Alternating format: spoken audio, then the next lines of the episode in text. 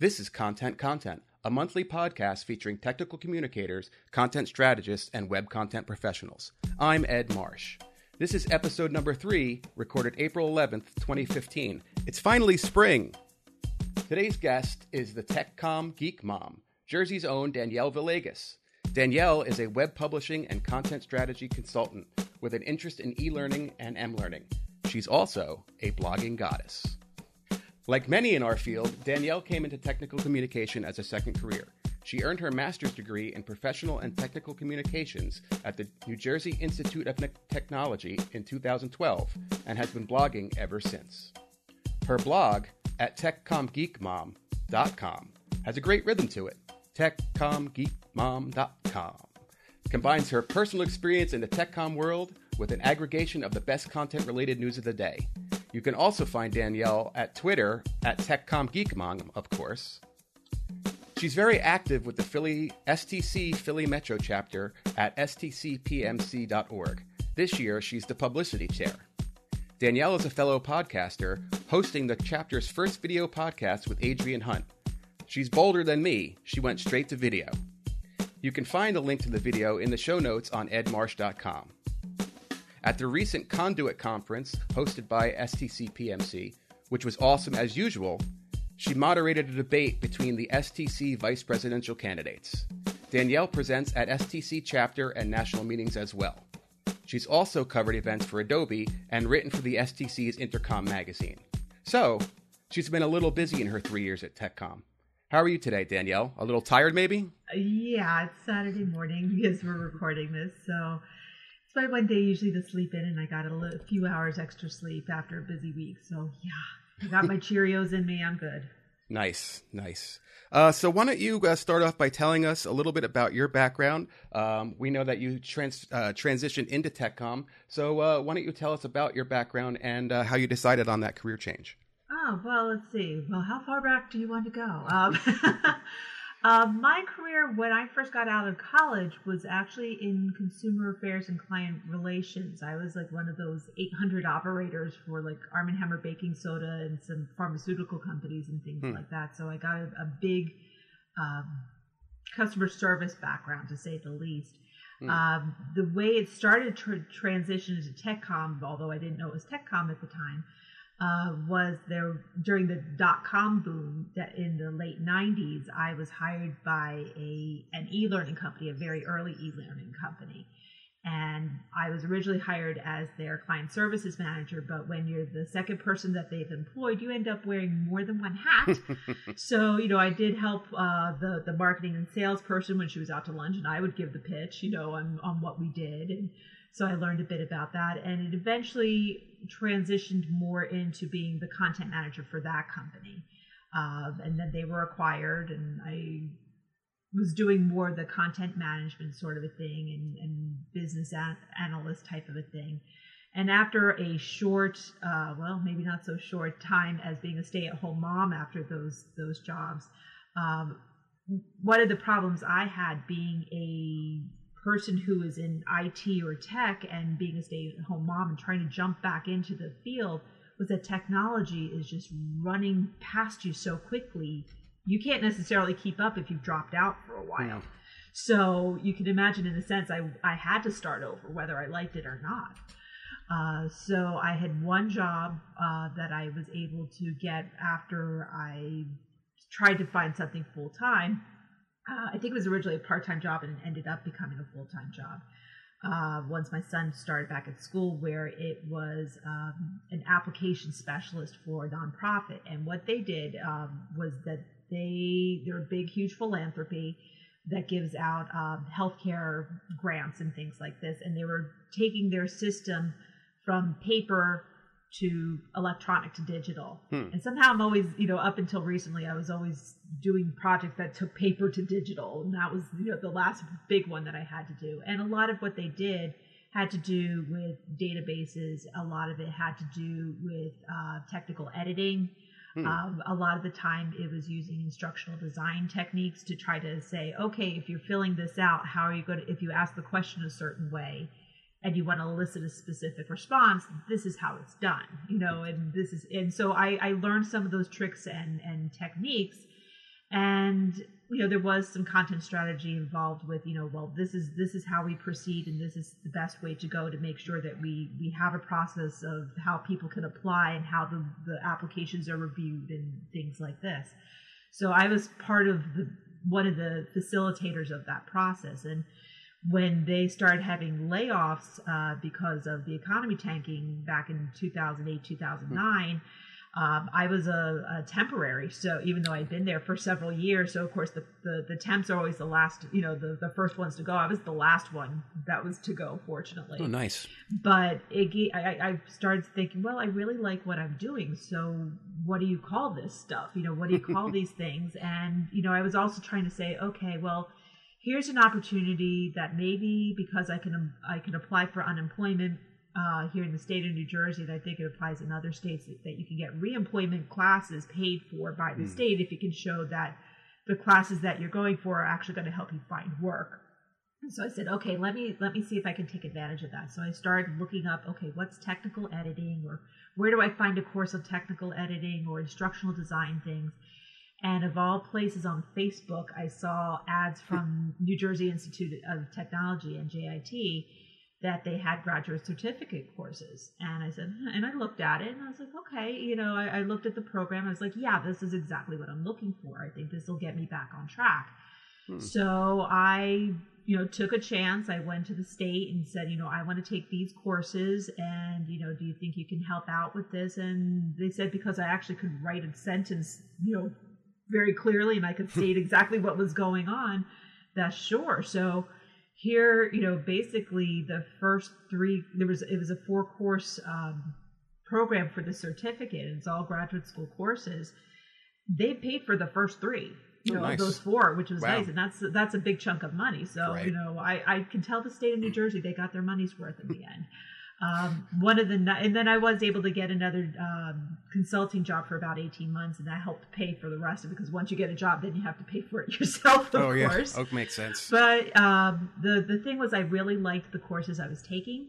So the good thing was that all of those courses could transfer directly into the master's program, and that's how I ended up in the master's program and just hmm. finishing it out on my own.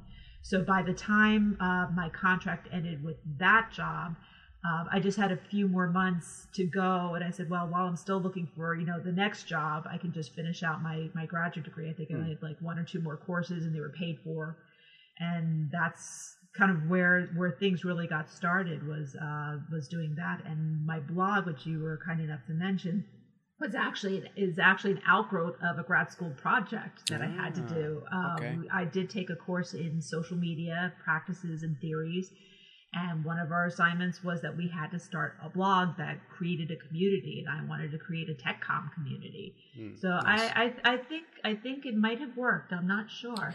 um, so you know, three years later, so you know, it's it's still going, and I've just kept it up and kept it up, and uh, the rest is history. Basically, I think I got on the map because someone at Adobe at the time, uh, right right before I graduated, had noticed my blog and liked it, and said, "Hey, do you want to do a webinar? And do you want to help us out with things?"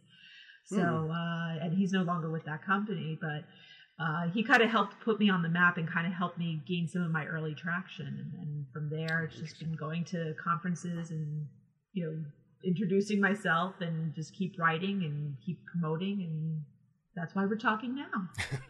Yes, it is indeed. You're uh, very prolific on Twitter, which I love. Um, you're also on content, content.info, which we will talk about later. Um, but so you got into social media very early and very quickly. It sounds like. Um, was that a natural for you? Um, I think so. Uh, the way I got into social media was a friend of mine was much more into it, and the only way to try to keep up with her because she lives far away was to follow her on through social media. Oh, nice. And so it it it did come naturally because as much as I'm a, a person who's I guess some people would say has been gifted with the gift of gab. I don't think of myself as the most prolific person in speaking half the time. I I, hmm. I think with and even with writing, I've never considered myself a writer. But the more I wrote, and I wrote more stream of mind, and then would edit just to clean it up, hmm. it became natural. So it, I I just took to it like a fish to water. It just became very natural, and I can't imagine life without social media. I'm not necessarily glued to Facebook and on my phone all the time but a lot of the time, yes. or any opportunity I can get, I definitely take advantage of it. I think it's because, uh, again, I have a lot of friends who live far away from where I am, mm. and in the job that I have now, and even even during the time that I was unemployed, I'm at home by myself working, so I don't have that office environment where I'm talking to ah, people okay. and such. So, and then I, I, I kind of, I wouldn't say I live an isolated life, but I kind of do. So I don't get a chance to go out even socially and do things with other people other than mm. my husband and my son and love them to death, but you can only do so much with your husband and son. so to be able to keep up with the people, you know, both professionally and personally, social media has been the thing that really helps me connect to other people and i think people forget that's the real real thing about social media is to keep people connected uh, people complained right. about telephones you know years ago that oh you know everybody's going to be on the phone all the time and you know what happened to face to face talking? Well now people are saying why aren't you on the phone? You know so you can't win but i think it, it opens up so many more doors. We have relatives uh, my husband's originally from ecuador. We have relatives in ecuador. We have them in spain. Um, i have relatives in in europe as well and across the united states not here in new jersey and we can get on skype. You know mm. like hmm. you and i right now are on skype and we can talk to them and and just have regular conversations and it doesn't cost an arm and a leg right. we can see each other through video um, and we've been doing this almost for 20 years now you know nice. taking advantage of that kind of technology not 20 at least 15 and and Hard that to opens it's been around up, that long. Yeah, it is, and I don't think people completely understand that. But I mean, I've been married to my husband for about 16, 17 years now, and I don't remember a time where he wouldn't be trying to connect through some version of MSN Messenger or something like that to talk to his dad because his, his mom lives up here and his dad lives up down in Ecuador. Mm. So they can they can see each other, they can talk, and you know, and and his father being older can't travel very much, and we don't go down to Ecuador, so this gives them a chance to to connect. Mm. So that's that's the big thing about social media. Yes, it's there's multiple ways to connect, but it's all about connecting with each other. So it just expanded the the, the range of people you could connect with, which I think is amazing. And I evidently I've done my best to try to take advantage of that. Right, you're doing a fine job. Now, um, where are you finding the most connection with people? Where are you finding the most engagement? Um, it depends, to be quite honest. Uh, mm. I would say I would say if someone was trying to connect the most first or connect with the most people, I would say Twitter first.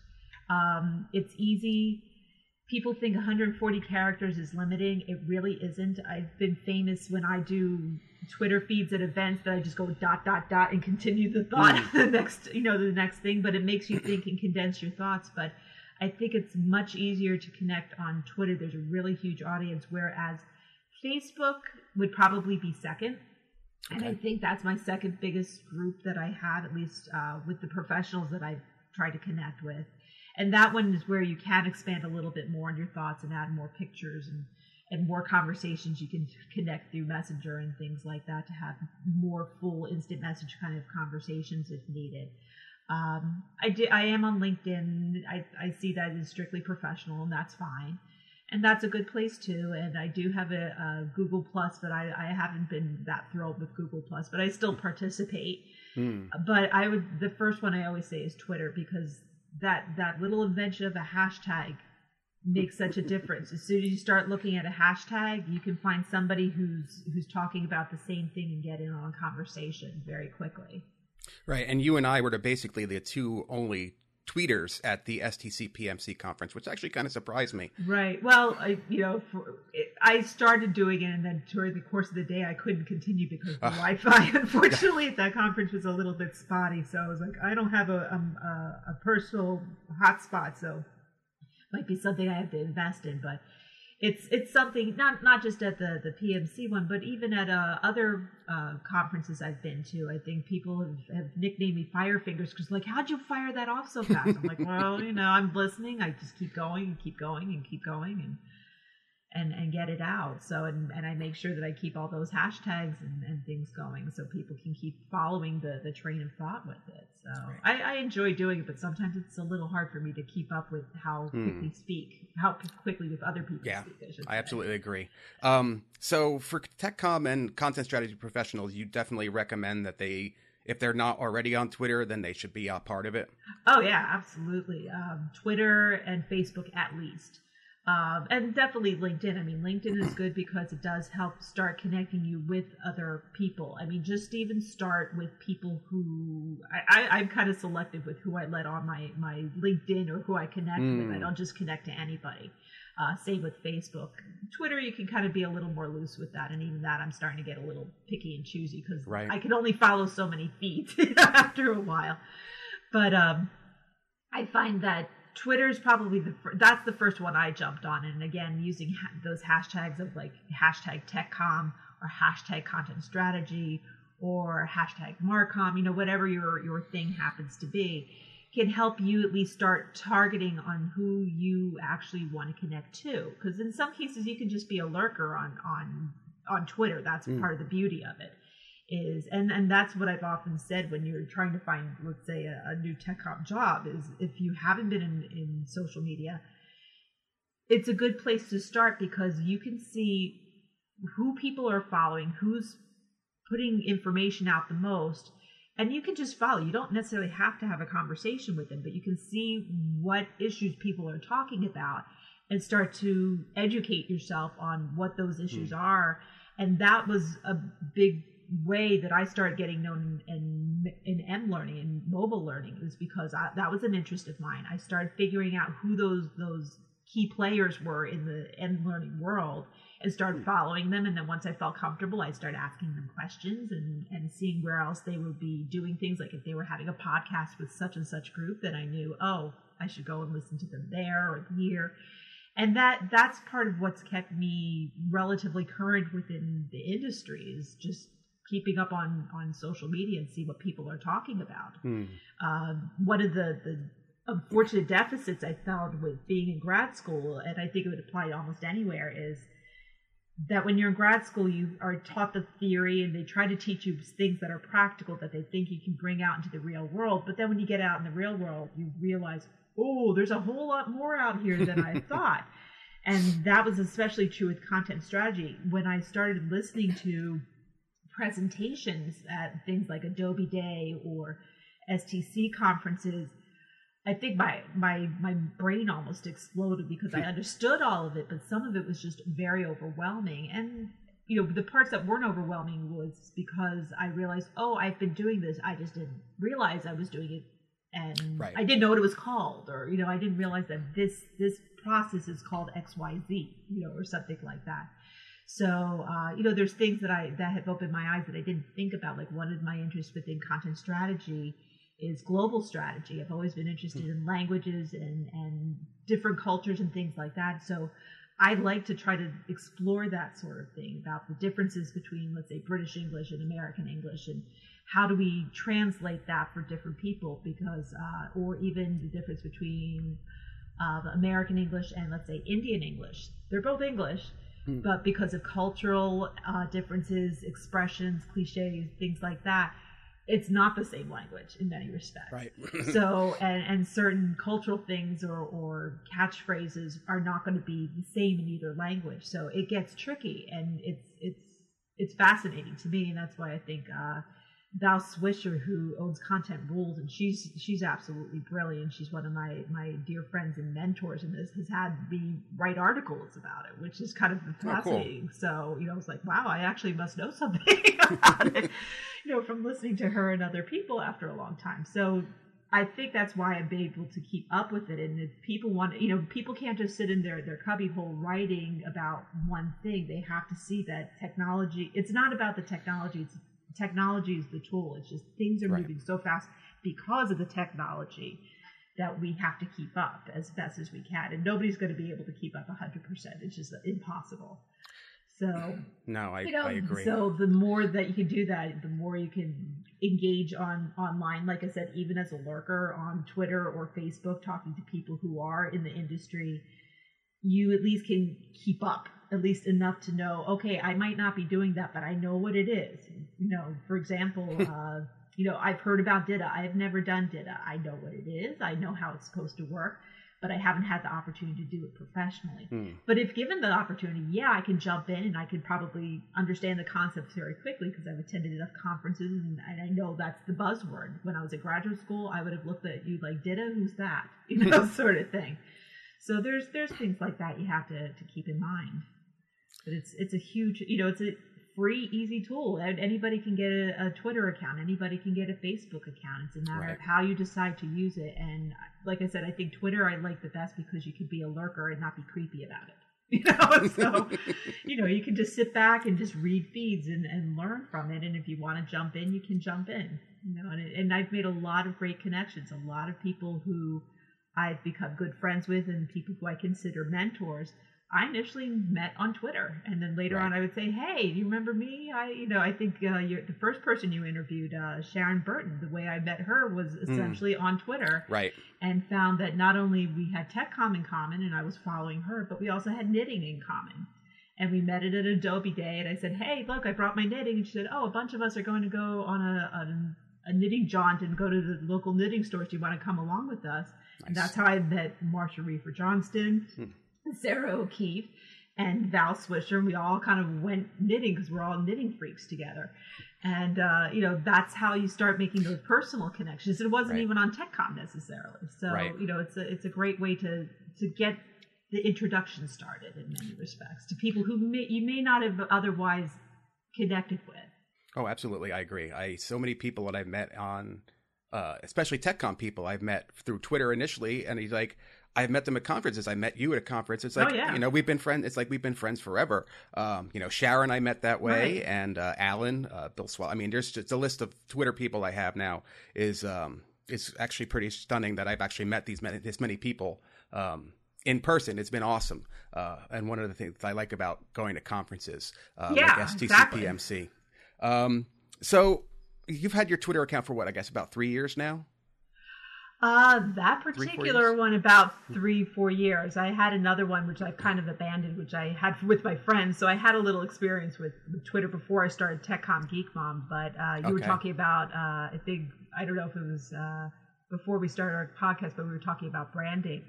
And I realized that in in trying to find a job after grad school, that branding would probably be a good thing to do. Mm. So that since I had already started the TechComm Geek Mom, I kind of started TechComm Geek Mom, maybe uh, the Twitter account, probably just a couple months before the blog, and then I said, oh, you know, let me continue with that branding. And of course, like you said, everybody knows me as TechComm Geek Mom. Mm.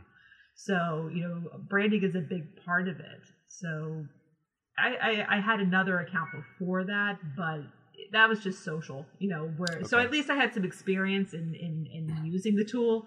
But right. I, I again I, I could see how I could use it as something not only to make con- professional connections with people, but also use it as a marketing tool. That is, people started realizing, oh, TechComm Geek Mom, and she has a blog called TechComm Geek, Geek right. Mom. There was a there was a little bit of a marketing ploy in in in doing that. And the the product was me. I'm the right. you know the product that I was marketing.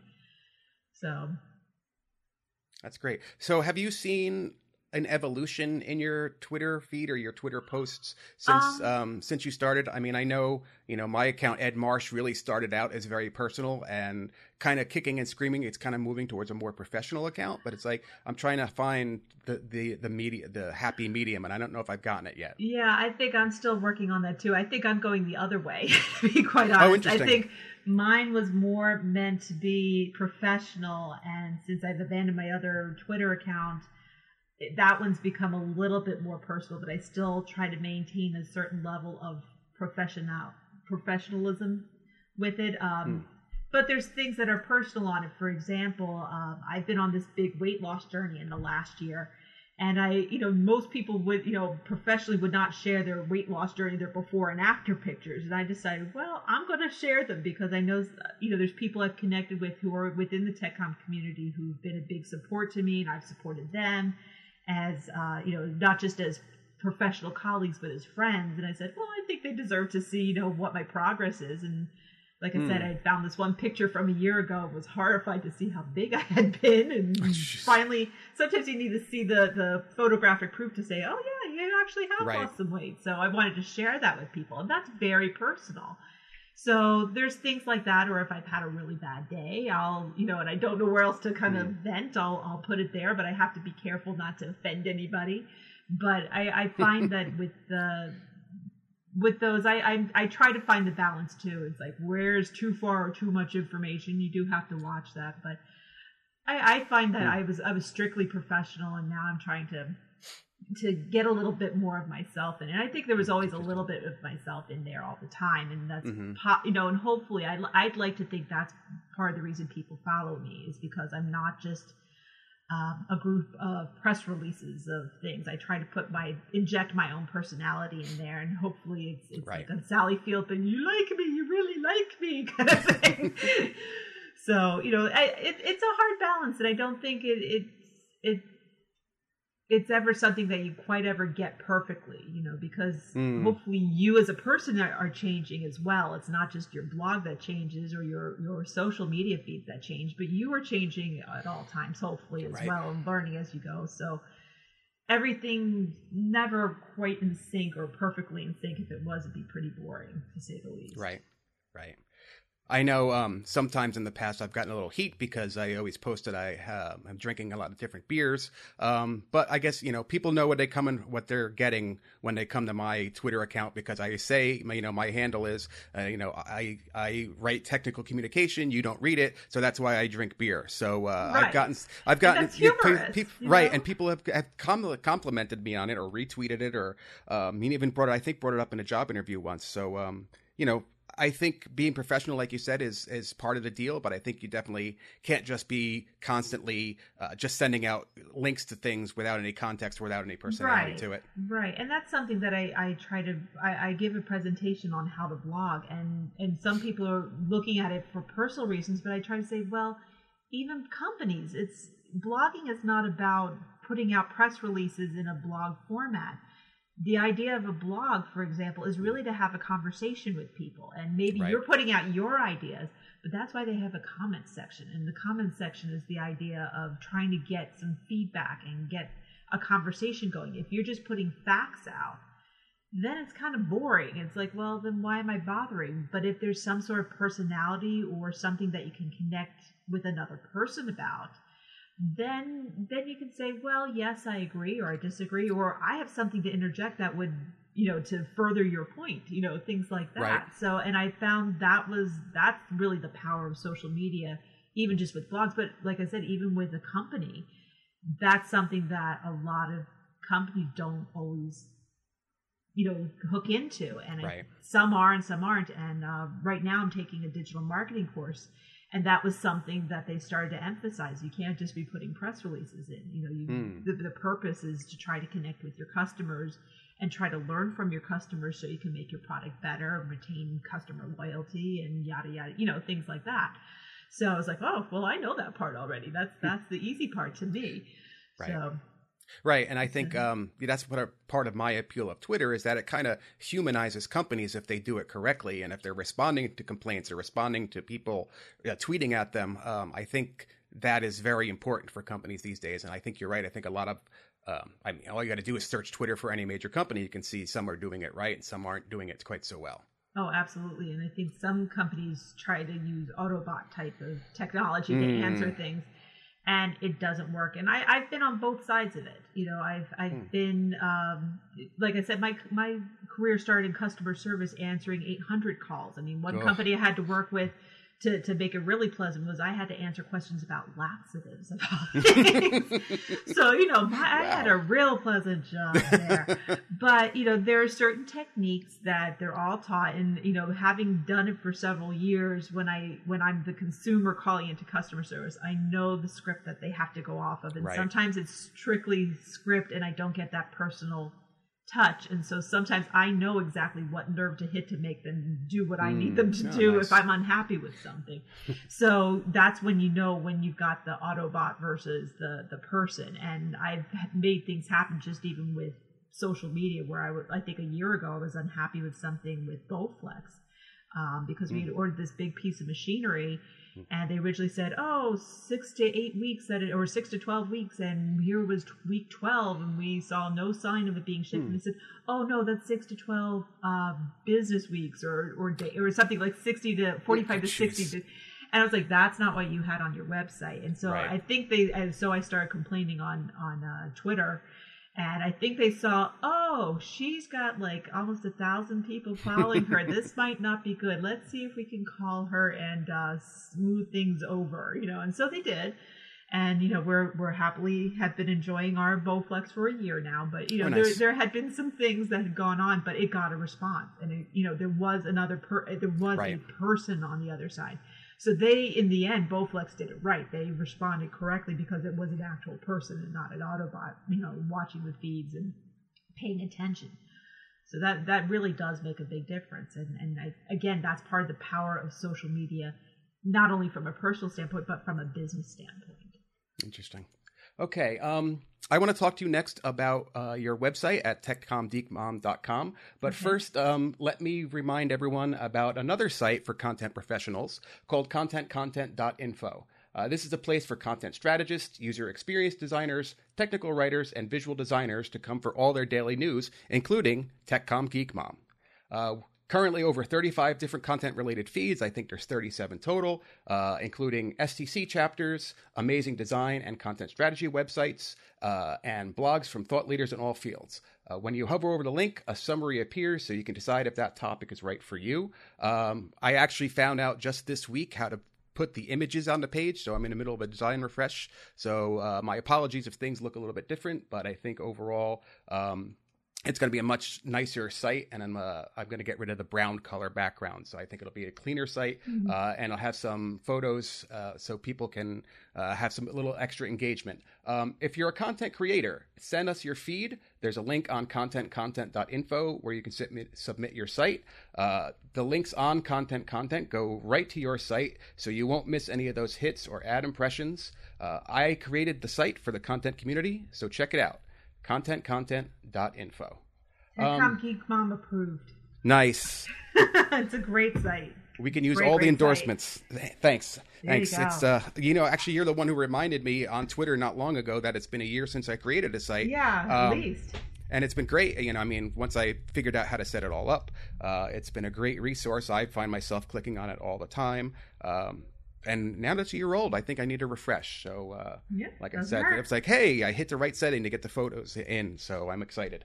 Uh, and spent a little bit longer last night than I wanted to writing some code. It, but remember, it's a labor of love. You Right. know, that's that's that's how I've always looked at TechComm Geek Mom. Is it's it's the reason it's still going is because it's a labor of love, and I enjoy what Hmm. I do, and you enjoy what you do. right? So- Yeah. Took me a long it- time to realize shows. that. And it's, I think I think the fact that we've gotten good responses to both our, our blogs is it, it shows. Right. know, So Um, so let's talk about your blog. Um, Okay. When you when you started, um, was it your idea initially to have content curation on the site? I know you have a mix of uh, content curation and your own personal input, and also some of your own personal blog, like your journey with uh, the content marketing class you're taking now.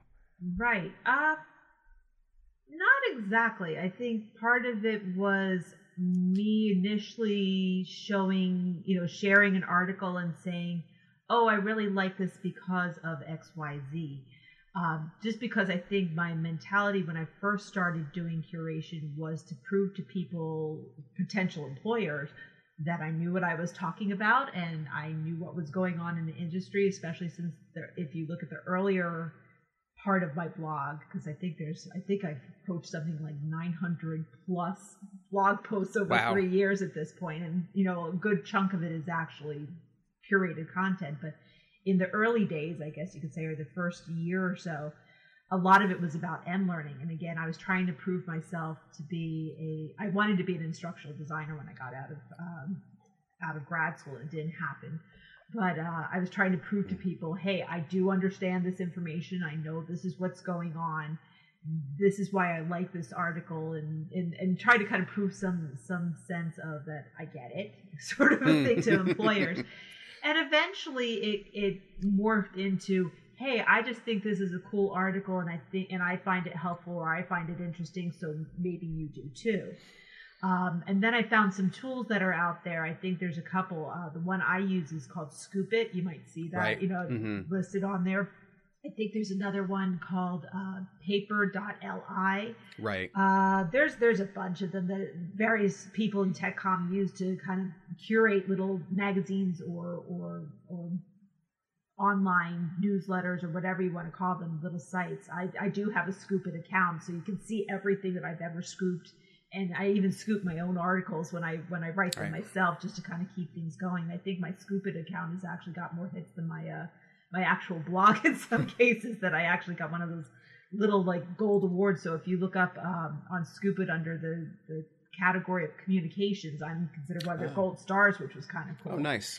but um eventually it kind of became something to do partially because i was lazy if i get really really busy you know and i you know writing a blog post that that hopefully is halfway decent takes time it takes you know just like anything else you write it you write a first draft you write a you know you go through it you figure out mm. a second draft you go through a couple different drafts before you get what you really want so that can be time consuming. And when I don't always have that time, but again, I'll see an article that I, I like and it might be about a topic that I think is relevant. I'll throw it up there, add a little bit of commentary, like, oh, I really like this. I think you should read this. Um, you know, or so and so has made a great point, or I've been learning about this too, and you know, this is something you should be paying attention to. Then I'll I'll curate it through through um, Scoop.it, and part of it part of the tool will actually copy it into your blog. So that kind of Mm, Right. is a nice, quick, and dirty way of doing things. But I think that it lends itself because you know we are human. We we are not writing machines. We can't you know this again. Being that it's a labor of love, we don't get paid to do this. We do this Right. out of the you know out of our our hearts. So to keep up while we still have full time jobs and outside responsibilities, it's hard to be writing full time all the time. So for me, content curation helps to balance that. So there's always content on there. Sometimes some of the biggest um, things that have been posted that got the most hits, like on the for the year or something, wasn't something that I wrote. You know, something Hmm. like that. It could be like a really popular article, or there's some articles that I've I've curated that people come back to because now I've got like a little library. Now I've got 900 plus articles on there. No, it's true. yeah. Uh, so, for example, um, if one article was, I think the one that was written, I forget who wrote it specifically, but it was, uh, I think, out of the Harvard Business Review about why certain um, employers won't hire if people don't know proper grammar.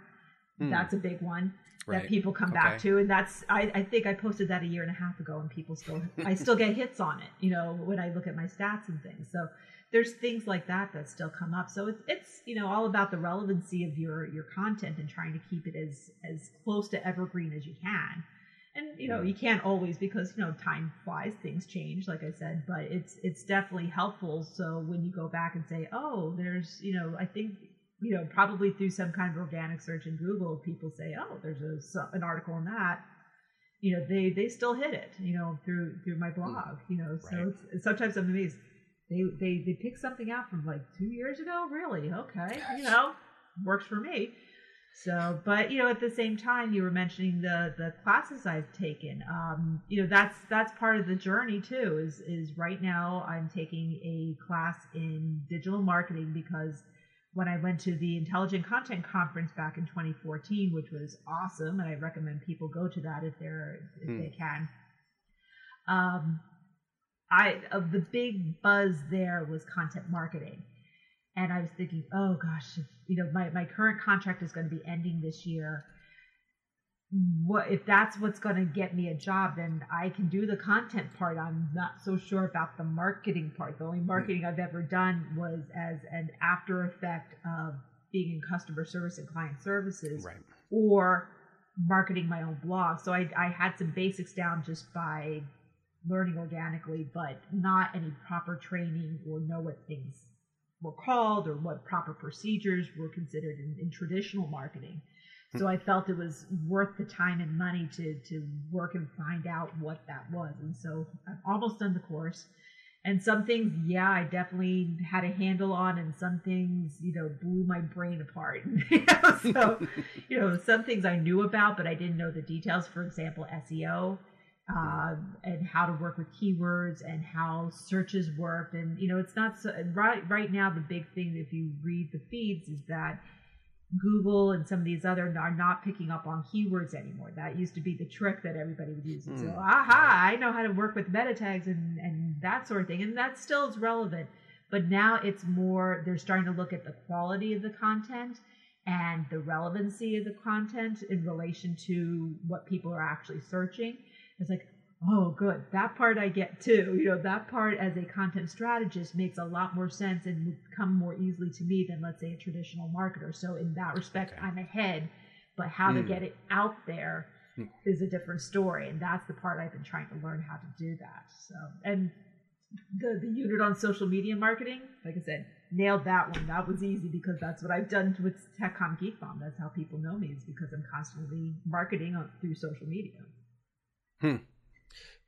Okay. Um, so along those lines, are you using any uh, analytics on your sites? What kind of information are you getting, and what are you seeing? Yeah. Um, well, fortunately, my my blog is a WordPress blog, so mm-hmm. um, and it's the WordPress hosted one. I know with self-hosted ones, if you install Jetpack, you can get the same information, um, and I take advantage of that Jetpack um, plugin because it does provide site statistics and i think wordpress is, keeps changing and i like the old way they did it but i can hmm. see i i can see exactly every day i'm i'm constantly looking at how many hits i have um, you know site visits versus how many visitors coming in um, it's it's not that different from something like Google Analytics, maybe maybe a little more dumbed down that you can't say, oh, where did they come from? It's very specifically down to the, the IP address or something like this, or or specific location. But it will tell me, oh, you got about, you know, 15 hits from the US, maybe five from Canada, three from the UK, and, you know, various parts of the, the world. I mean, I've gotten hits from all over yeah. the place. It'll tell me exactly which articles that were hit that day that got, you know, this article got X many hits, this article got Y many hits, this, you know, the whole list of all the, the articles that were accessed that day, if mm. anybody clicked through. Um, the one thing I do, just because I, I, I don't want to say I'm, I don't think I'm a perfectionist, but I, am very goal oriented, I guess. Mm-hmm.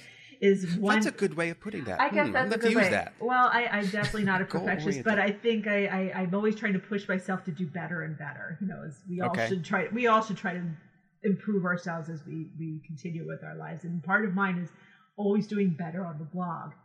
I mm. don't want to. I don't want it to slip. I don't. want I want it to continue to grow, and the way I see that is with the number of hits, whether they're. Uh, now the one thing I don't get is a bounce rate. I don't know how many people are just there, just like, oops, nope, that's not what I wanted. Mm. That that's something you would get with Google Analytics, and I haven't used that with um, with my blog but I can still see how many, and in some cases, people might just hit that first page and just look on that first page and say, "Yeah, I saw exactly what I needed." So I some some of those finer details like that I don't see, but I can see how many from a year to year and day to day basis, how many hits I get, and if you know, oh, that was a bad article, or mm. ooh, it shot up because I put that article on. And so I know the first year I was doing this, I had only my first year was only a ten month year, and I had something like 6,600 uh, hits. Now, last year, and that was what in 2012. So in 2014, I had over 10,000. So I think there's wow. some growth there. And nice. I, I, look at like the monthly rates and say, okay, you know, like this month I've got about 400 plus. Okay. And that's only in the first week so yeah, that's that's going well. So I got to keep up that momentum, and I found that it does directly affect with how often you post and when whether you curate too much mm. or not enough.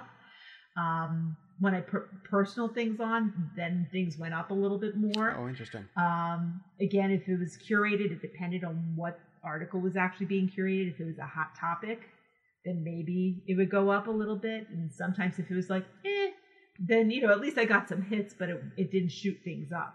So part of it was the regularity of of posting. Last year I mm. had a really tough time because I was just really really busy.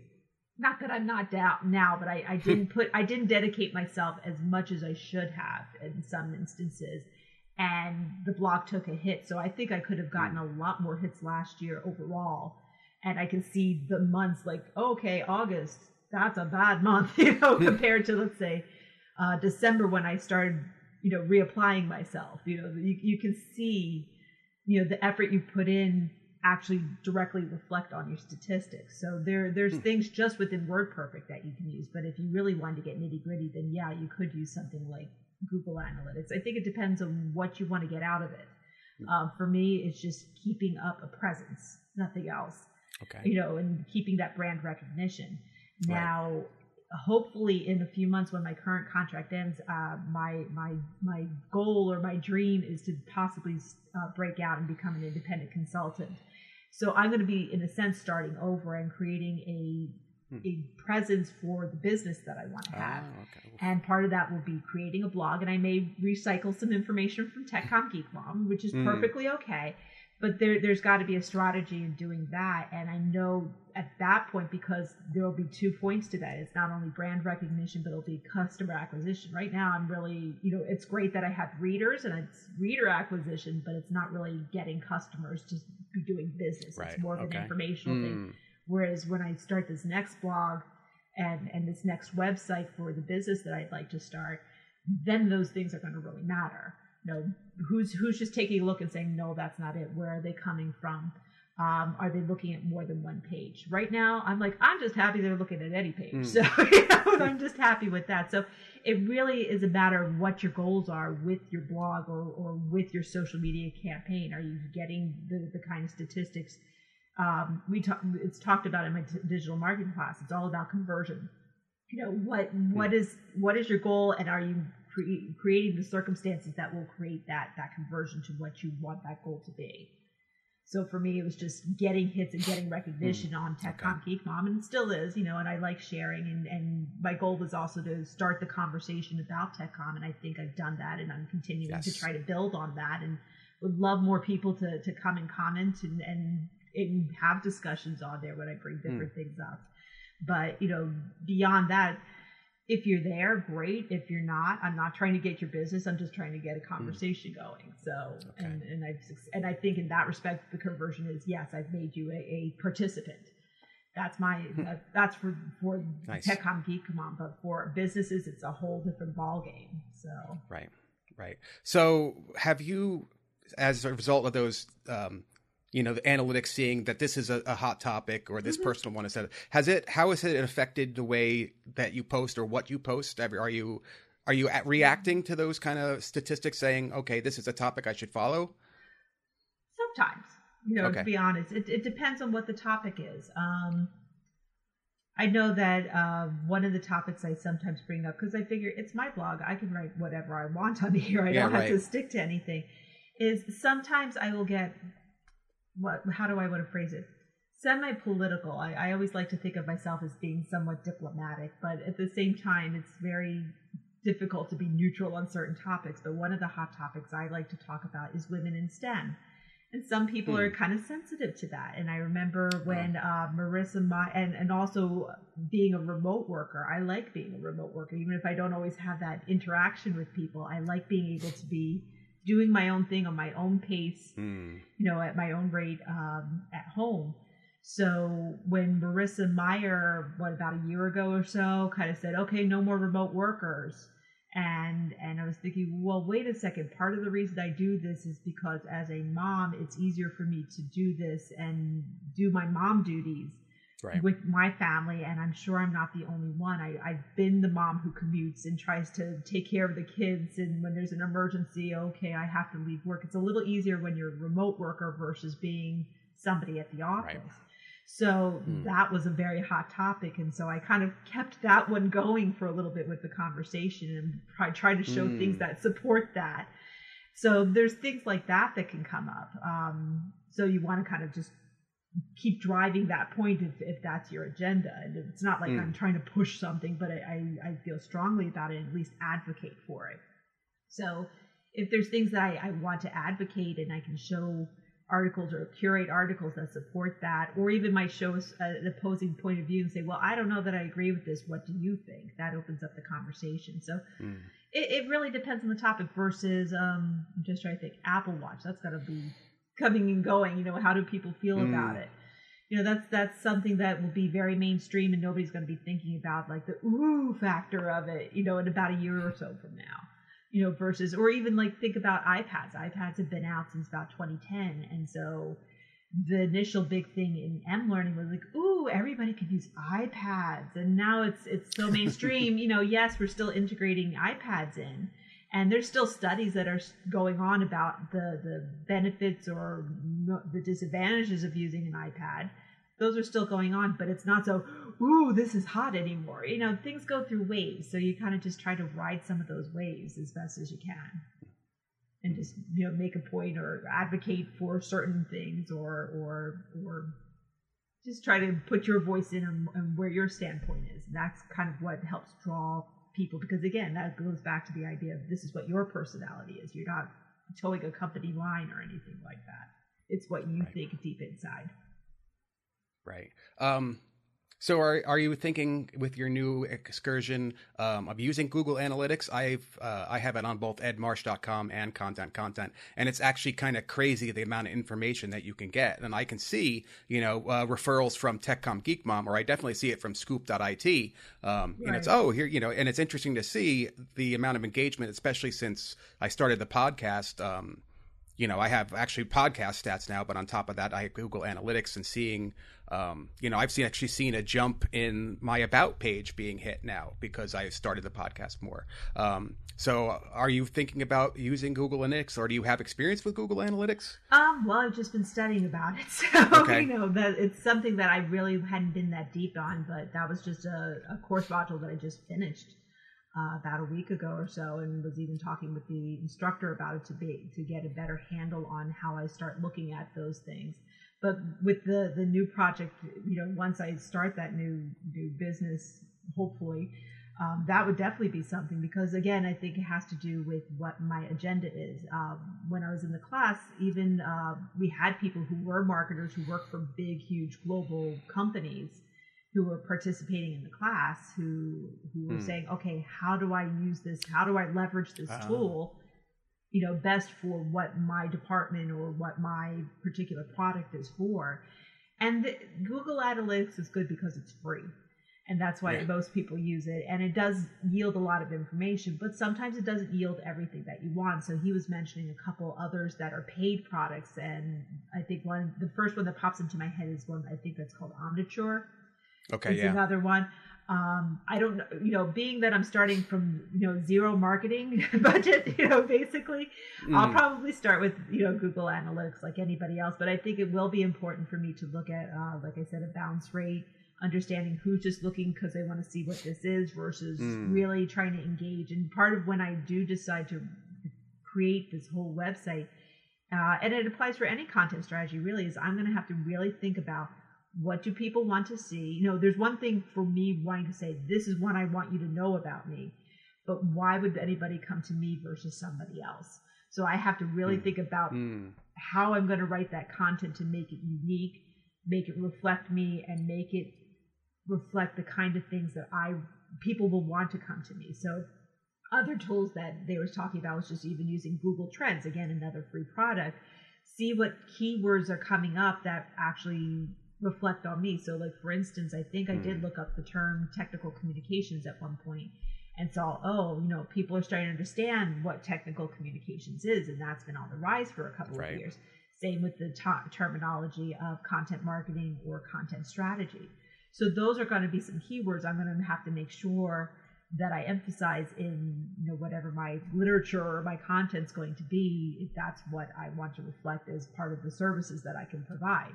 So that that's got to be the the slippery slope, and and I think just using a WordPress uh, thing will give me some of that, but Google Analytics will give me more details, and there's a lot of details you can get out of Google Analytics, not just uh, you know you can see behaviors like you said, click through, how long they were actually on a page, Mm. Uh, you know, a lot of little nitty gritty details that, you know, an average person might not think, oh, that's really important. But for marketers, and since I'll be marketing my own company, that's going to be mm. really, really important. And that applies to blogs. If people are having business blogs, they want to see who's actually reading them, where are they coming from, how are they directed here, right. and how long are they staying, how many of these do they actually read you know you start getting into that the, those deeper details for sure so i'm sure i'll be using those it's just i'm not at that point yet so right. But work Okay. in progress, you know.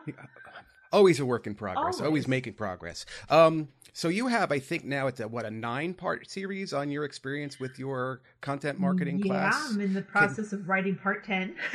so Can you tell us about go? I mean, I know you haven't been out of school that long, but going back to school again, what's that been like for you? well, I I kind of did it a little differently because all the courses I've taken are online. Hmm. So, um, and part of the reason for that was, you know, where I live in New Jersey, I'm in a very good area for colleges and community colleges. I, I'm in the town right next to Princeton University. okay. I'm within a half an hour, 20 minutes, half hour from Rutgers University. I'm near the College of New College of New Jersey, uh, Trenton State College to the us old timers. um, there's a number of com- you know small community colleges nearby. Uh, Rider University is also very close by. So there was a, a good group of them. But even for me um, to go to NJIT, it's about an hour plus away just to take Oh, one or two courses. And I was like, oh, you know, how am I going to do this? Work, take care of my family, and do something. So the and, and having worked in a an early e-learning company, you know, almost now it's almost 20 years ago. Um, I, I knew the technology was out there, so it was a matter of seeing if anybody had caught up with that technology all Mm. these years later, and seeing what kind of courses might be available online. Now, I really lucked out with the master's program at NJIT because of the fact that it was 100% online. So whether I wanted to go up to Newark or not, I didn't have to worry about it because I could just sit Hmm. and do it. Um, now, the Rutgers class I'm taking now, you can take it in person or you can take it online. I still chose to do it online. Hmm. The two experiences were very different or have been very Hmm. different. Um, and I, I've compared my, my story with other people who've taken some online courses. My brother in law got one of his degrees at the University of, Te- of Phoenix. So it turns out that they use the same LMS or learning management system to do it. Oh. Um, and we were comparing notes and we kind of came to the same conclusions. One of the things that I liked with um, my NJIT experience was that they used a, an LMS called Moodle, which is an open source uh, thing. And fortunately, one of the professors was kind enough to let me have playing rights on on Moodle, Oh, so I nice. could learn it if I if I Mm. you know ever got a job or something. I could say, oh yeah, I know Moodle, so if I need to play on it and remember how to do it, it's it's cool. Um, the way that that's set up is that you have your syllabus, and every week or a couple weeks they'll give you, okay, here's a synopsis of what you're going to be talking about. Here are your readings, and then they would give you an assignment and some due dates. And in some cases, you may have to collaborate with some of your classmates. So you may have to go offline and go through Skype or through instant messages or emails or whatever you have to do to get that project done. So there was, uh, or there's discussion threads, and you were required. You couldn't just skip out on on not putting something on the discussion threads because you would actually Mm. get a grade, if, or you would not get a good grade if you did not participate in those discussion threads. Hmm. So you ended up making relationships with your classmates, which was awesome. And there's people who, to this day, I'm I'm very close friends with, and Hmm. some of them I've been fortunate enough to meet in person, and some you know I haven't, but I'm still very close with them and and become friends with them. And there's still even networking resources professionally as well as personally. So there was that nice connection uh, with that, and I liked the structure of it. It was very structured, and I'm Aspie, so structure is good, and we like routine, you know. So you know there was still there was still the high pressure of getting a lot of reading done and having the deadlines and things like that that you would have for any other class for grad school, but there was a structure, and you knew what to expect, and you had the availability of your classmates and your professor to talk to. The course I'm taking now um, the way they teach it is it's either you take a one week intensive course, which is like Hmm. basically uh, a different topic uh, from morning to afternoon. So the 10 modules that I'm doing right now uh, were between, you know, over five days, basically. You know, Oh, wow. People take a week off from work and they go to this big, Hmm. big thing. And at the end, you take a multiple choice test and you have a um, a capstone that you have to do. So I'm not at the capstone part. I have to do that within the next two weeks to get that done. Hmm. But as far as connecting with your fellow students, unless you're in the in person class, you don't really make any connections. You're just sitting there Ah. watching self. You're basically self-directed, which is not a problem because even with the the NJIT course, I was self-directed because I still had to make sure that I was sitting down and making sure that I was getting the work done. in that respect, I was being self-directed and, and making making the time to do it. But in this case, the, each module has maybe about 10 to 12 videos that you just watch and and hear the lecture just like if you were going to a workshop. And Okay. then you have maybe a five question quiz which is optional but then you have this big thing at the end. And you really and there's a virtual office hour once a week in which people can go and ask questions of the, the professor for one particular module a week. You know just you don't get them every single week. You get Hmm. one professor on a specific topic for that one time so if you miss out on it you miss out on it you might you might get some answers or you could just skip them. But even when you go to them you really don't connect that much with the other students. So you don't really talk to the rest of them. They're just there to ask a question to maybe listening on yours. So you don't make Hmm. that same connection and i Hmm. think that that doesn't work as well. So it's they've been drastically different Hmm. experiences whereas i can say the people i went to school with at NJIT for my master's degree i'm connected on linkedin i'm connected on social media you know all, all sorts of social media. If i need to get in contact with them and say hey you know i remember you were really good at visual design stuff and i'm stuck on something can you help me? I know Hmm. exactly who to go to or i, hmm. I had a, uh, there was like three of us who were really into e-learning and m-learning so but they had a little more experience. So if i had a question on how to use such and such i know i can contact one of those two people easily. Hmm. you know they even said you know call me. I had uh, another person who was actually from uh, when i did my certificate she only did the certificate she didn't complete the uh, master's who contacted me the other day and i'm very good friends with her and she said okay. Uh, and i knew what courses she had taken because she had taken the same courses as I had, and, I, and she's like, okay, I'm looking for a job right now, and there's a job offer for, or there's a job opportunity for this certain thing, but I'm not sure if I can pick up this this software tool and that software tool. But the soft skills I've got, it's just the hardware stuff. I'm like, yeah, you can figure out the hardware stuff because I knew her, I knew what she was Hmm. capable of doing, and I knew what skills she had. So I said, yeah, you know, I'll, I'll even lend you my Lynda account so you can, you know, brush up on it if you have to but no you can figure this out and that's because we had that that connection the second course not so much i think one person actually reached out to me because in one of those virtual hours one of the professors actually asked well not only you know what's your name but where do you live and what do you do well nobody had ever done that Hmm. and so one woman who was in my class um, said oh well you know she she reached out to me and um, while we were still in the virtual office hour in the chat just you know for a private instant message and said Mhm.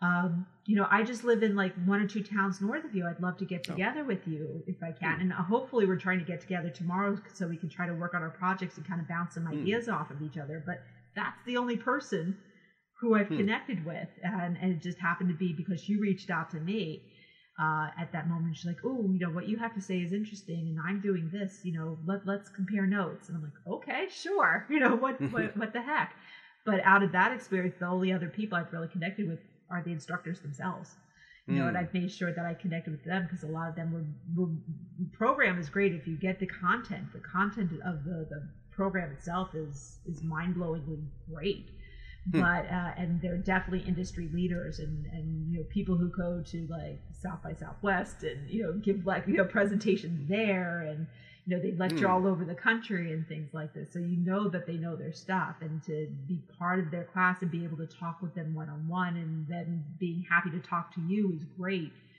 um, but there's also something about the kinship of being fellow students that you miss out Right. on that so Right. You know it, it really depends on what works for you um, you know some people still feel like classrooms are what's great for them for me i am the kind of person who even with these these videos i'll sit and i'm like okay let me catch that again you know and i'll rewind and replay it and rewind and Oh. replay it and you can't do that in the middle of a classroom Mm. so you know that's why Hmm. sometimes I feel when I go to these um, presentations, at, like uh, you know the conferences, and I'm tweeting, it's like note taking, and I'm like, oh, I know I missed a point. I missed a point, and I'm trying to get. It's like regular note taking for me, but I can't rewind, so it makes it a little hard in person. So you know, it really depends on on your personality, and and as an older person, I was freaked out. You know, it had been 20 years Hmm. since I'd be- you know gotten out of undergrad school, and here I was going into graduate school, and you know, a technology school no less. And fortunately, it was a continuing education program that was through there. So the the people who were in there kind of knew, okay, most of the people coming in here are not going to be kids coming right out of undergrad. They're going to be adults who are trying to get back into school. So that that kind of eased it a hmm. little bit. And most programs, I think, along the lines of what we do are along, you know, that are, are understanding of that. You know, they're not going to be all kids who are coming right out, you know, in their early 20s. They're going to be people in their 30s, their 40s, or 50s who are rediscovering things like I was. So they're a little bit more understanding, but I think for me personally, what was it was terrifying. You know, I'm not going to lie in any way. I think even jumping back in, I was like, "What the heck was I thinking? you know, what am I doing?" Um, but you do eventually get into a rhythm with it, and I think after okay. after grad school, I was actually like, "I missed this. I, I don't have a paper oh, wow. to do. What what am I going to mm. do with myself?" And even now, I'm like, "Oh, why did I take a course? I don't have time for this right now."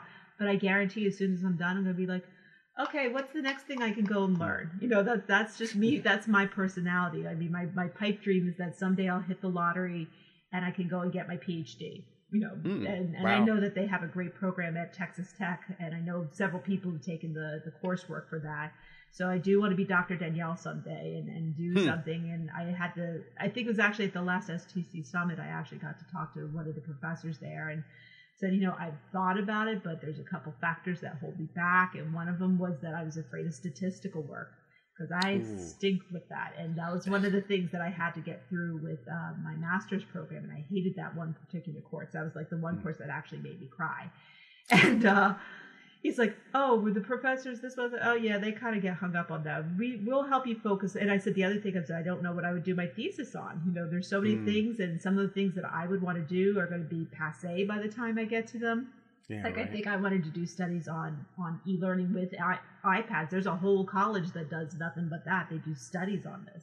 So oh, it's like, okay, well, I'm not going to that college, but you know, that's going to be cliche in the end by the time I eventually get to it. He's like, no, because we can help you focus on other things that can, ha- you know, we'll we'll help you get through that and and figure out what's going to be the best thesis topic for you, and we can we can work you through that. So that kind of took the, the load off my shoulders. So I'm much more open to the idea. Again, if I hit hmm. the lottery, right, but, and and actually find time, but I think I have to put my own son through college first at this point. But um, you know, I think it's it's you, you, should never stop learning is my thing. I think as an adult learner there's times that it, like i said it's terrifying because you're like okay i don't remember how to do this and i have to get into that groove again and that mindset.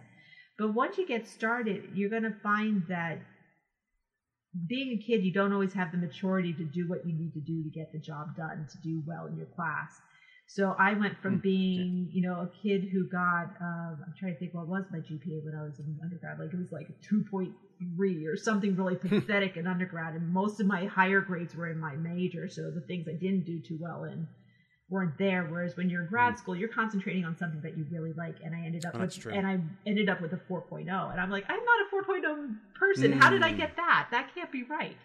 So, but I, hmm. but in looking back, I put the time in, I put the effort in, and and as an adult now, I have the right mindset to do that. Whereas 20 years ago, 20 plus years ago, I didn't have that right mindset. I wanted to party too. Hmm. So you know, there's there's a certain there's a certain benefit. I don't know what that's like. No, not at all. so you know, there's a certain amount of your hopeful hopeful maturity that you have now that can actually I'm working on that. Yeah, I'm still working on it too, but it, there's a certain amount of that maturity or just life experience that you know what you need to do that actually helps being an adult learner. Hmm. And and like I said, maybe at first it's a little terrifying, but once you get into the groove, it's it's not so bad. And and it's actually kind of to me, it's exciting, you know. And you know, there's hmm. little things you kind of get caught up on, like, okay, do you really need that format for doing the bibliography and things like that? And you know, there's some tech that, you know, when I was in college, t- computers were barely out. You know, they were, they mm, were, we were just using, right. we were still had dot matrix printers, you know, things like this. yes. Whereas now you can do PDFs and you can you have Photoshop if you need things and, and all sorts of tools at your disposal to, to give things bling that we I, I absolutely didn't have yeah, 25 right. years ago. So mm you know, yes, I just revealed my age. So, but um, you know, it's it's that sort of thing that that can lend itself well being an adult learner, you know. And and I think mm. when you connect with your professor and say, you know, it's been a while since I've done this, they're a little bit more sympathetic, at least at first. And then what you know, once you're in a couple classes and they're like, okay, now you don't have an excuse anymore. You know, you, you should be in the groove by now. Mm, so, but sure, I, okay. I definitely recommend it. And my, my thing is, it doesn't matter. It doesn't have to be graduate school. It, if you feel like you have something that you're just not good at, go onto lynda.com or go hmm. look at a YouTube video or go to your local community college and, and find something. Like I know people who, who think I'm this whiz at Photoshop. I'm not. I consider myself maybe an intermediate hmm. level person. Hmm. But and I did do stuff in graduate school, but a lot of what I already knew I had learned on my own well before Right. graduate school just by trial and error. And my husband taught me a couple little tricks here and there, and you know things like that. Um, I learned HTML at my local community college, not in some Hmm. graduate school thing. It was for Mm, that dot com job at the e-learning company i said you know i think it would help if i learned just the basics because we would be given a template and i i need to tweak them and i couldn't Mm. always understand what i was looking at so once i got that class and it was a very basic html 101 class and i've never gone beyond that but it's taken me super far just having that you know so it doesn't have to cost a fortune. It doesn't have to be a Mm. degree. I, I'm the kind of person who likes to have some kind of credential at the end, like a certificate or at least Okay. school credit. For me, that's my personal thing. But you don't have to if you just want to take it for the sake of having it and having proof. Yeah, I went to Mercer County Community College and took a course in HTML. There's something on my record at least there Hmm. that says, yeah, she took it. Oh, okay. So, yeah, right. you know, there's little things like that. That's for me personally, but you can take those courses anywhere. And if you, you know, again, if you want to keep up with the industry, it's always good to try to pick up something new. Uh, going back to what you said earlier, if people haven't jumped on the social media bandwagon, it's time to do it. And that's, Right. that's free and that's trial and error and just, Mm. just jumping in and, and figuring it out how to do it. And there's plenty of YouTube videos on how to participate, I'm sure, and how to, how to use that and how to leverage that or, you know, one of the nice things about social media is all about crowdsourcing. So you could ask people, "How do I do Right, this?" Yes. and and they'll tell you. You know, and you'll you'll hear from people who've been doing it a long time, and I've I've benefited from that. I'm sure you have, and Yeah. you know many many times. So there's there's always some opportunity. So you know, I'm I'm one of those people who I'm constantly learning and wanting to learn and and do more and learn more to to make myself better and and and become somebody that an employer really wants to say like, oh, I need to have her. Right. So Yeah. Right. Building value. Actually, yeah. Um, I went on vacation with nothing but my tablet. I was on a Caribbean island. Of course, the hotel had Wi-Fi, and I had I watched six videos on YouTube on how to podcast using Adobe Audition. It was fantastic. Yeah. It, it was great production value. The guy obviously knew what he's talking about. And now I've transitioned from Audacity, where I was doing a lot of manual editing, to Aud- Audition, which is doing a lot of it for me. Right. Um, so it's you know, I mean, the learning is out there if you want it, and YouTube is just an incredible, incredible resource, as as, I'm sure you know. Oh yeah, absolutely. And I think that's kind of the point that we need to make is that people think, oh, you know, I've been doing the same thing for so long. How do I even break into that? I don't have much money to do this. It doesn't take much money, at least to get started. You know, if you want Right. to dedicate yourself, like I, I made a, a big point to dedicate myself to getting a master's degree because I felt for me personally, that's what I needed to do. For Hmm. this digital marketing thing, it's the same thing. If I wanted to consider myself a creditable person to apply for content marketing jobs, a lot of the job descriptions will say, I, you know, five years as a marketer. Well, I don't have five years as a marketer. Mm. And all the rest of the job description might be content strategy based. And I'm like, well, I'm solid on that. But if I have this, this little course that I have in Mm. the, the course, they're calling it as a mini MBA. It's really only a one credit or three credit course. It's not even like a full or partial Hmm. certificate or anything. But even so, you know, they'll say, oh, mini MBA in digital marketing. So she's taken an intensive course on marketing. She's got content strategy. She could be a contender, you know, that sort of thing. Mm, So for right. me, that's why I like having a credential, but you don't need to. I could have taken, you know, some courses somewhere, but for me, I felt I needed that for the job market of where I live. That might not be the case where you live or, or what, what market you're trying to work in. Right, right. So you're taking classes. You're busy as TechComm Geek Mom. You've got a family. You've got a job. How, how are you managing to juggle all this stuff and stay current? Uh, to be honest, I don't. my, my house looks like a bomb went off. So you know my laundry's piled up you know something's got to give. It's it's a matter of figuring out your priorities. Sometimes uh tech TechComm Geek Mom suffers. That's why the curating mm. is kind of nice because it kind of okay. takes some of the pressure off. Um, and like i said last year i had some things going on where you know let's say my family needed more attention than my blog and it, it reflected in my blog so it, it, you don't. It's it's like why what people often say about women who you know work full time and have a family. It's the same thing. You know, something's going to always give, and it might be that maybe my laundry isn't done or the dishes aren't mm. done or oops, I forgot your permission slip for your school trip or something. And I try to keep on top of it as best, best as I can. And again thanks to you know modern technology and digital things i can put everything on my phone and you know keep mm. track of things and i can call my husband or text him and say don't forget xyz you know a lot, lot more easily than let's say if it'd been 20 right. years ago or something like that but you know things do go you know do things do slip and i i'm I, I always feel part of the reason i'm always learning is because i feel like i'm not there yet to be quite honest. Mm. I, I feel like i'm playing catch up constantly. I go to some of these these uh, conferences and talk to people who've been doing this a lot longer than me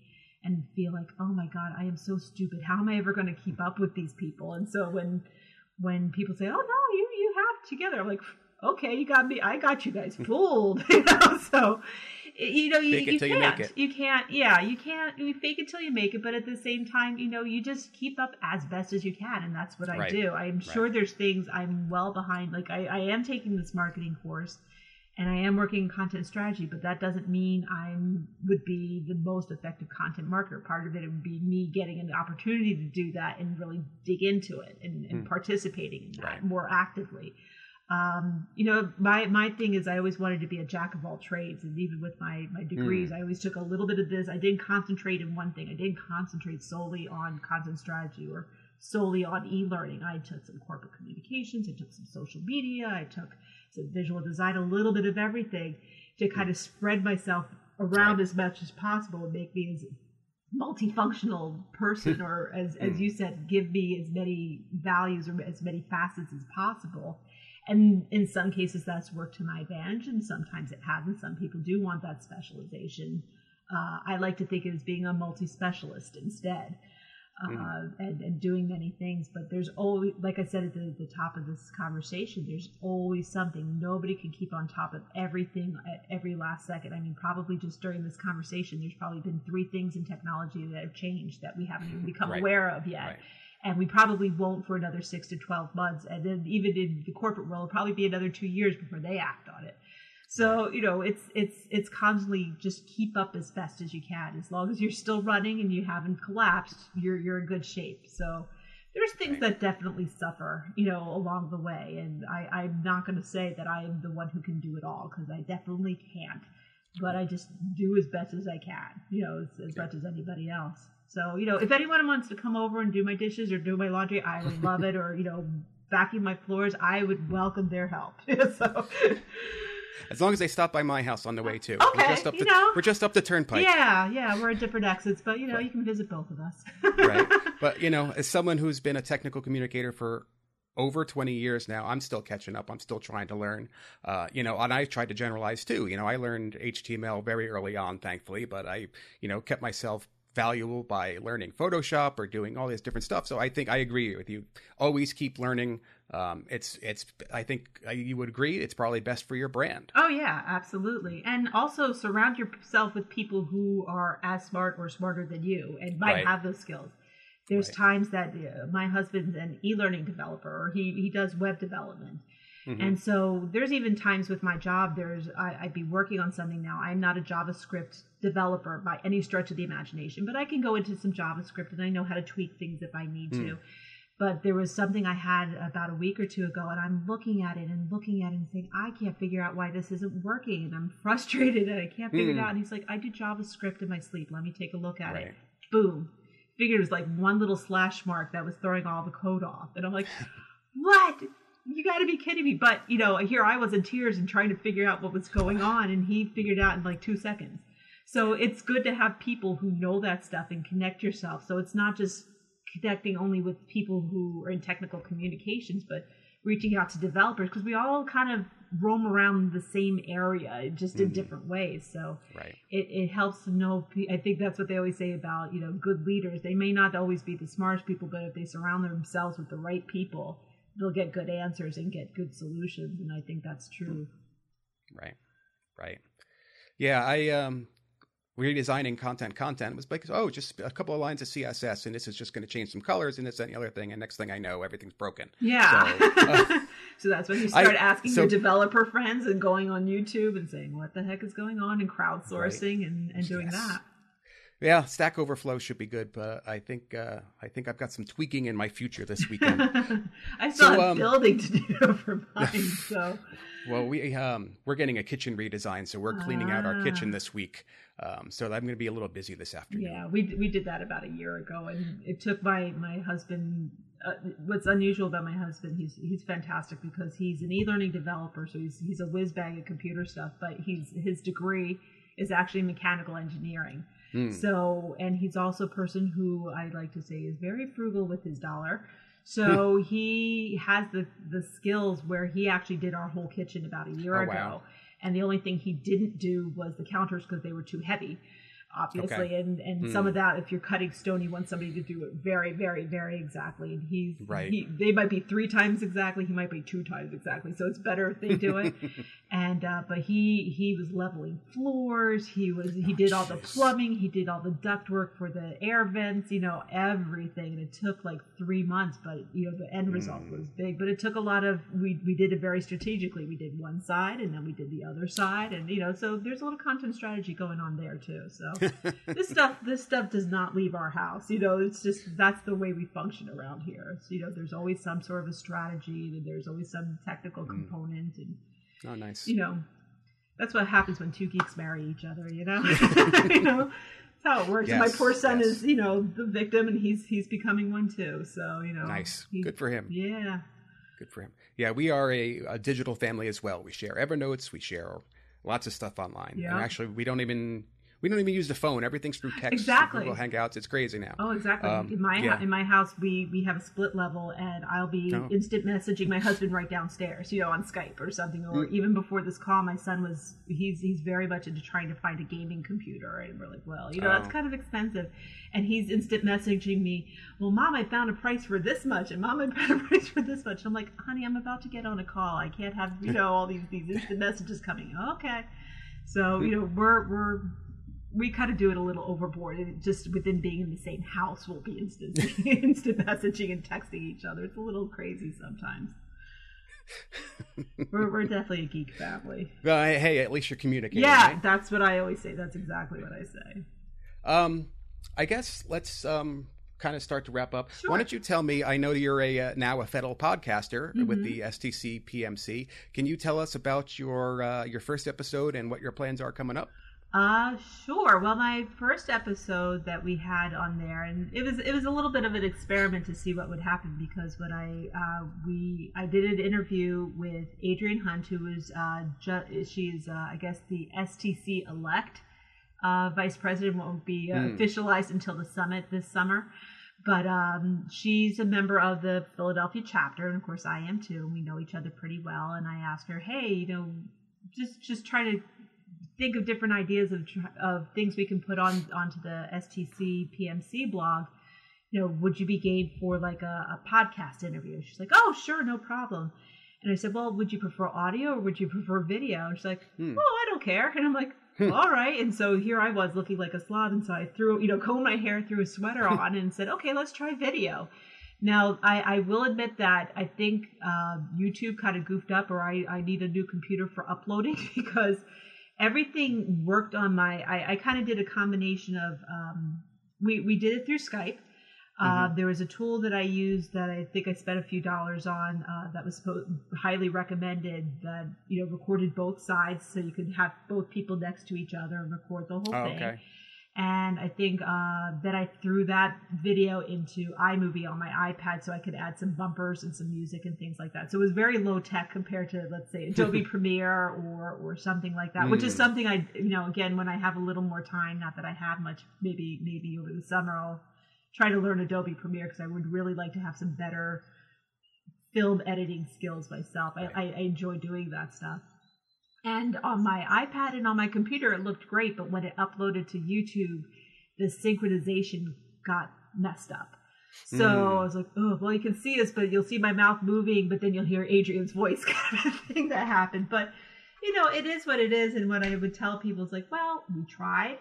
And really in the end listen to what's being said. It's not so much about the video quality other than the, the, the, content really is what's the conversation itself much like this conversation. So if you listen to the conversation she's got some great things going on. And i think it you know the impression i got was despite that that little video glitch it was fairly well received. And uh, you know I, I, like to think that maybe our little video helped Adriane get voted in. You know mm. i'd like to think that. I don't know if that's true but I, I don't think it hurt anything, and I think it also helped the STC kind of make a mark on on on their site and, and be noticed. Not that they weren't a leading group to begin with, because they are, but it, it was like one little thing I could think of that would kind of help put us on the map even more and ho- hmm. hopefully bring in some, you know, again, it's a marketing tool. You help bring in some more membership. It's like, oh, this is what they're about. This is, you know, who the kind of people that are there are. And uh, you were there for when somebody else uh, had recorded the, the conference that was uh, the thing that you were mentioning earlier about um, we hosting the right. conversation at the conference between the two vice presidential presidential candidates. They posted on the STC notebook, but I made sure to to also mm. copy it into the the the PMC blog as well. Nice. Again, because it's it's a marketing tool. People can see right. what we're talking about, what's going on in our, our particular chapter. It's you know, in, in a lot of ways, it goes back to the idea blogs are marketing tools of some sorts to get conversations going and get people interested. So I I would like to be doing more. I think I have to maybe fine tune my tools a little bit more. you know, that's that's part of the learning process. But I enjoyed right. it. You know, I enjoy doing podcasts and I like doing the video. And I think there's there's room I, to do more. I know with uh, not necessarily with STC, but I plan to be doing more videos. I have a friend who's uh, an aspiring TV chef and so she's oh, nice. trying to come up with some videos and we made one last year and then um, i had the raw footage and was we were going to create it in one direction and then she needed something to go to a producer so i had to whip up something completely different using the footage we had and she was really happy with it and it got a lot of hits on youtube. So she's coming back she lives in los angeles she's coming back to new jersey. We filmed in my kitchen my, my newly renovated kitchen and she she does the whole and she's like okay i want to shoot two more videos this summer when i come and visit mm. and, and i'm gonna make this and this and get ready i'm like okay when you coming so i can prepare so you know it doesn't have to be TechComm stuff that you can use right. to learn you know for podcasting or making videos and things like that but i i like it it's fun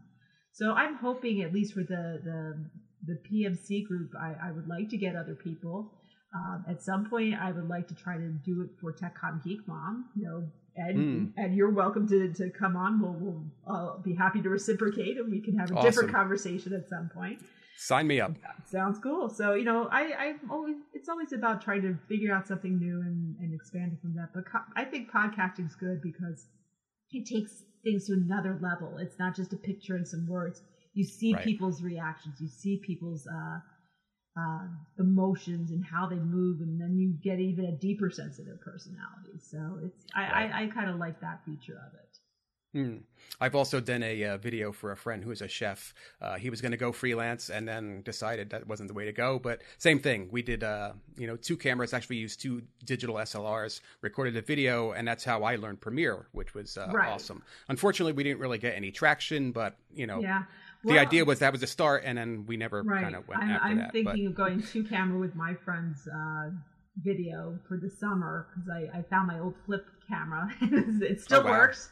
So and I can still transfer things over because I, I played with it a little bit, so it still works. But the whole video that I took before was all of my iPhone. So it just kind of proves that you can you can do things with simple tools you got right in front of you. You know, that's that's one of the, the beauties of living in the age that we live in with the technology we have. We couldn't even do something like that 10, 15 years ago. Right. So, you know, right. I, I just like running with it. You know, when, when I have my hands on something like that, just go and run and play, mm, you know, right. figure it out. And you never know when it's going to translate into something you can do professionally. Right. Absolutely. You never know. Yep. All right. Um, I know we both have busy days ahead of us. Um, it looks like it's going to be a nice day here in Jersey. Yay. So, um, thank you so much for coming on. This has been a, a great amount of fun. I'm, I was very excited to have you on uh, and line you up, and now we're we finally did it. So, Yay. thank you for again for coming oh, on. you're very welcome. Thanks for having me. I've really enjoyed it. Why don't you uh, tell us all the places that we can find you online? Okay, well, uh, probably the easiest way to find me is to do a Bing or Google search on TechComm Geek Mom, and you'll find me. Uh, that that's my big brand, so you can usually find me most easily that way. Um, as you mentioned, TechCommGeekMom.com. There's at TechComGeekMom on on Twitter. Um, through both of those, you can easily find um, me on Facebook you can because uh, there's always a link someplace you know okay. pointing to another one. So i'm definitely right. on linkedin. Uh, i think the name i used on linkedin is danielle m as in marie villegas because there's mm. multiple danielle villegases. So i have that, that middle and you, you might see in things that i have that middle initial is crucial so you know which one you got. Uh, so if you see the blonde chick with glasses you know you got the right one. Um, i'm trying to think. I'm on google plus uh, but I don't think it's under a TechComm Geek Mom. I'm, i think I have an account with that, but I usually don't go under that one. So there's mm. there's different ones, but I mean, if you can find me on on Twitter or Facebook or or just even on TechCommGeekMom.com, I think I've got connections to where my other my other connect things are. I even have a connection to my ePortfolio that points to all my social media. So mm, nice, you know, okay. there's there's things like that. So you, there, there's almost too much information about me out there, but you can find something. But I know I've done Google searches on it, so you okay. can easily find me. And your Scoop.it is on uh, your homepage too, um, No, but if you go onto Scoop.it, um, it, I think the oh, what's it called? I want to say it's called M Learning and it's on M Learning Technical Communications and other thing and other. Tech, I forget the exact name, but you can you can find me there. No, okay. if you go into TechComm Geek Mom, you you'll find an article that's there, and you'll see Scoop.it. You can find it there, but I know it's in that. If you look up communications, you'll find one, uh, okay. and you'll see my picture is attached as the author, so you should be able to find it there too. Awesome. So. All right, Danielle, uh, thank you so much again. It's been a great time. I can't wait to post this, hopefully uh, within the next couple of weeks. So, um, once again, I'm Ed Marsh. You can find me at Ed Marsh on Twitter, and you can find all things Ed Marsh at edmarsh.com, including the Content Content Podcast. So, thanks again, Danielle. Thanks to you. Have a great day, everybody. Take care.